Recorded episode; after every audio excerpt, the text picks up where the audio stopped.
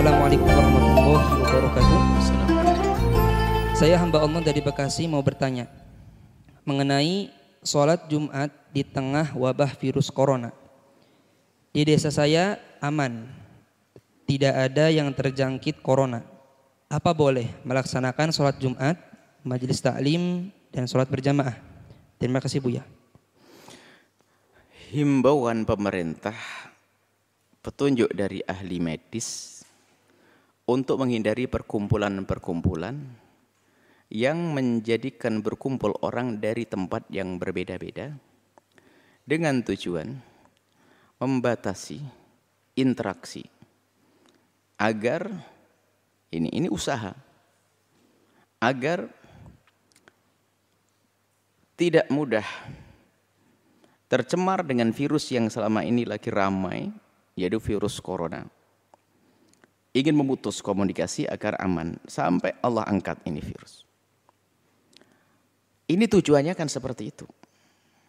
Tujuannya adalah tujuan baik. Selagi tujuan baik, komando dari pemerintah, maka kita harus mematuhinya. Harus mematuhinya. Tujuannya adalah baik, agar tidak membuat perkumpulan-perkumpulan dari orang yang datang dari tempat yang berbeda-beda. Tapi jika perkumpulannya adalah itu-itu saja, seperti di keluarga kita, rumah kita, seperti lingkungan pondok semacam ini, nggak ada orang keluar masuk.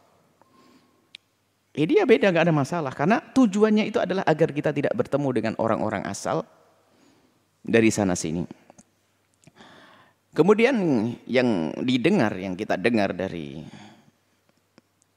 ahli yang medis dan sebagainya ada di antara mereka yang berkata begini bahwa virus itu kadang-kadang dibawa oleh seseorang. Dia sudah terkena virus. Cuman karena dia orangnya kebal dan kuat tidak akan bermasalah dan akan hilang itu virus. Cuma di saat dia berinteraksi, berkumpul dengan orang yang lemah di dalam rumahnya, dianya aman, dia sehat, imunnya kuat dia. Kekebalannya kuat, tapi di saat pindah kepada kakeknya yang tua atau anaknya yang masih kecil banget, tentu kayak akan eh, ini. Ini yang dihindari dan itu petunjuk dari mereka. Anda sehat, virus nyantai saja. Dengan virus Anda nggak ada masalah. Tapi di saat Anda bergabung dengan yang lainnya, ini loh yang dipermasalahkan. Kalau masjid di dalam pondok tertutup santri saja aman nggak ada masalah. Atau anda sebuah tempat yang tapi di saat ini terbuka siapa yang bisa melarang? Anda tidak bisa membatasi jamaah. Intinya bahwa jika memang anda yakin yang sholat hanya orang-orang di situ saja, ya tentunya secara medis pun nggak ada masalah. Tapi di saat namanya masjid terbuka untuk orang banyak, nggak tahu dia datang dari mana dan dari mana dan dari mana. Maka mematuhi ini adalah demi kebaikan. Sekali lagi demi kebaikan. Enggak perlu memaksakan. Tapi kan kita pengen ibadah. Ibadah kan tidak hanya sholat Jumat di situ. Bisa saja Anda melakukan ibadah. Sholat ribuan rokaat di rumah Anda. Syiar bagaimana? Ini kan syiar kebaikan yang sementara tertunda. Kan bersama corona juga syiar kebatilan juga terhentikan.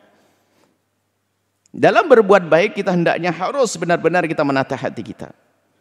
Kita bukan ingin berbuat baik lalu pengen di kita ingin berbuat baik dilihat oleh Allah.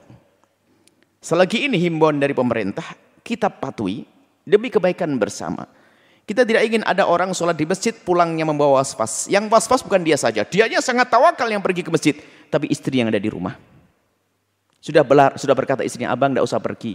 Sebab masjid ini masjid orang dari sana sini. Tetap maksa pergi sang suami. Setelah suami pulang, apa yang terjadi istrinya? Di saat mau dekat, mau diskusi, mau ngobrol, istrinya mikir karena suaminya baru keluar.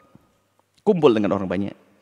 Ini banyak. Kalau Anda ingin melakukan sholat dan merasa aman, bukan suatu yang ya sah-sah saja kok Jumatnya. Seperti orang yang dalam keadaan musafir, dia bisa memaksakan mampir ke masjid sholat Jumat, sah. Tapi dia tidak wajib. Makanya di saat semacam ini tidak wajib kita melakukan sholat Jumat, harus kita sampaikan kepada siapa pun yang tidak ingin melakukan sholat Jumat, maka tidak wajib. Kalau ingin memaksakan sholat Jumat ya sah-sah saja seperti orang sakit enggak dia adalah sudah tidak wajib Jumatan memaksakan dirinya Jumatan. Sama wanita tidak wajib Jumat lalu dia pengen hadir ke masjid sholat Jumat sah. Tapi jangan Anda paksa. Kalau Anda memang orang kelas tawakal kelas, kelas tinggi untuk dirimu sendiri, tapi di kiri kananmu belum tentu tawakal Anda. Anda orang istimewa, Anda pilihan Allah, Anda wali, Anda kekasih, tapi jangan disamakan orang seperti Anda.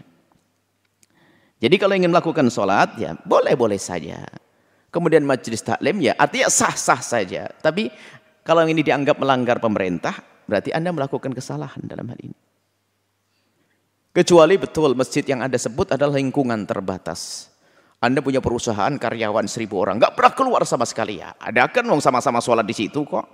Seperti pesantren ya masjid biasa di pondok ini ada Jumatan, tapi nggak ada satu orang dari luar yang masuk kok. Nggak ada satu orang pun yang masuk. Santri semuanya. Seperti itu.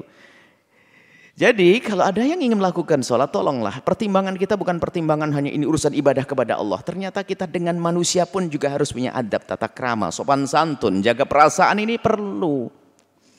Dan orang itu bukan hanya orang yang hadir Jumatan di masjid itu, enggak. Yang di rumah itu loh masih banyak. Anak-anak ada di rumah. Coba ini berpikir yang luas sedikit. Anda datang ke masjid dengan keyakinan, tak tahu masjid orang banyak. Pulang ke rumah, lihat keluarga Anda yang was-was dan ragu-ragu kok. Ayo kita berpikir yang cerdas. Berpikir yang cerdas.